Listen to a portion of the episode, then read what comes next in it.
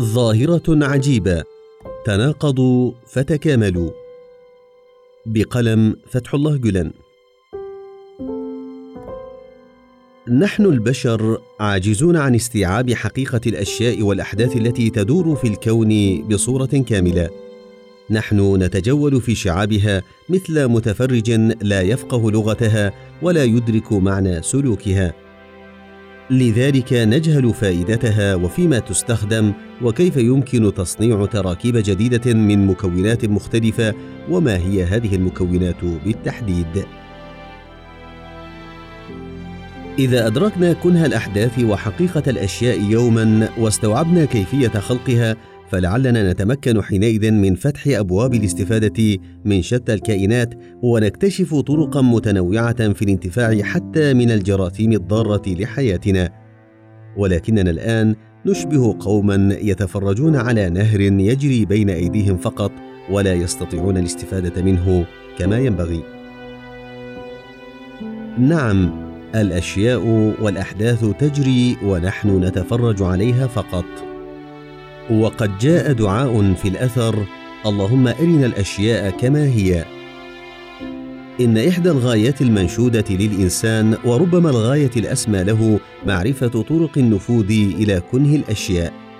نعم لو أمعنا النظر في هذا الكون من هذا المنظار فسنتمكن حينها من رؤية ما وراء الأشياء والأحداث ومعاينة عالم الآخرة من وراء ستار شفاف رقيق.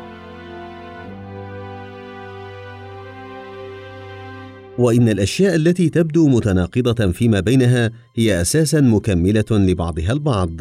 فالشوكة إلى جانب الوردة والبلبل مع الغراب فلا شيء في الكون خلق عبثا.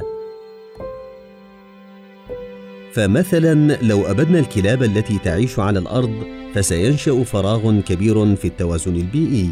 وقد رأينا كيف أعلن مفكر غربي في سالف الزمان أن نوعا من أنواع الطيور أوشك على الانقراض وأكد من خلال الصحف أن هذا الأمر سيحدث فجوة خطيرة وخللا جسيما في الكون لا يعوض.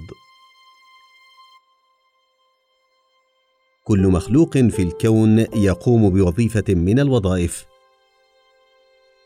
فلو دمرنا كائنا ما حسب هوانا فإن ذلك سيحدث شرخا مدويا ينذرنا قائلا احذروا فقد أحدثتم في الكون خللا كبيرا. لقد ورد عن سيد الأنبياء صلوات الله عليه وعليهم أجمعين أنه قال لولا أن الكلاب أمة من الأمم لأمرت بقتلها. اذا حتى الكلاب أمة كالبشر وهذا معناه أنها حملت وظائف مهمة على عاتقها وسدت ثغرة كبيرة في الكون. ولو بحثنا عن مبررات لإبادة الكلاب لوجدناها بكثرة. من اعتداء على الناس وترويعهم وحيلولتها دون دخول الملائكة المنازل التي توجد فيها كما جاء في الأحاديث النبوية وحملها لجراثيم خطيرة تهدد صحة الإنسان إلى اخره لكن الرسول صلى الله عليه وسلم لم يأمر بقتلها لأن لها موقعا ودورا في هذا الكون. المهم أن نعرف موقعها ودورها فنضعها فيه. أما قتلها فيسبب اضرارا جسيمة لا تعوض ابدا.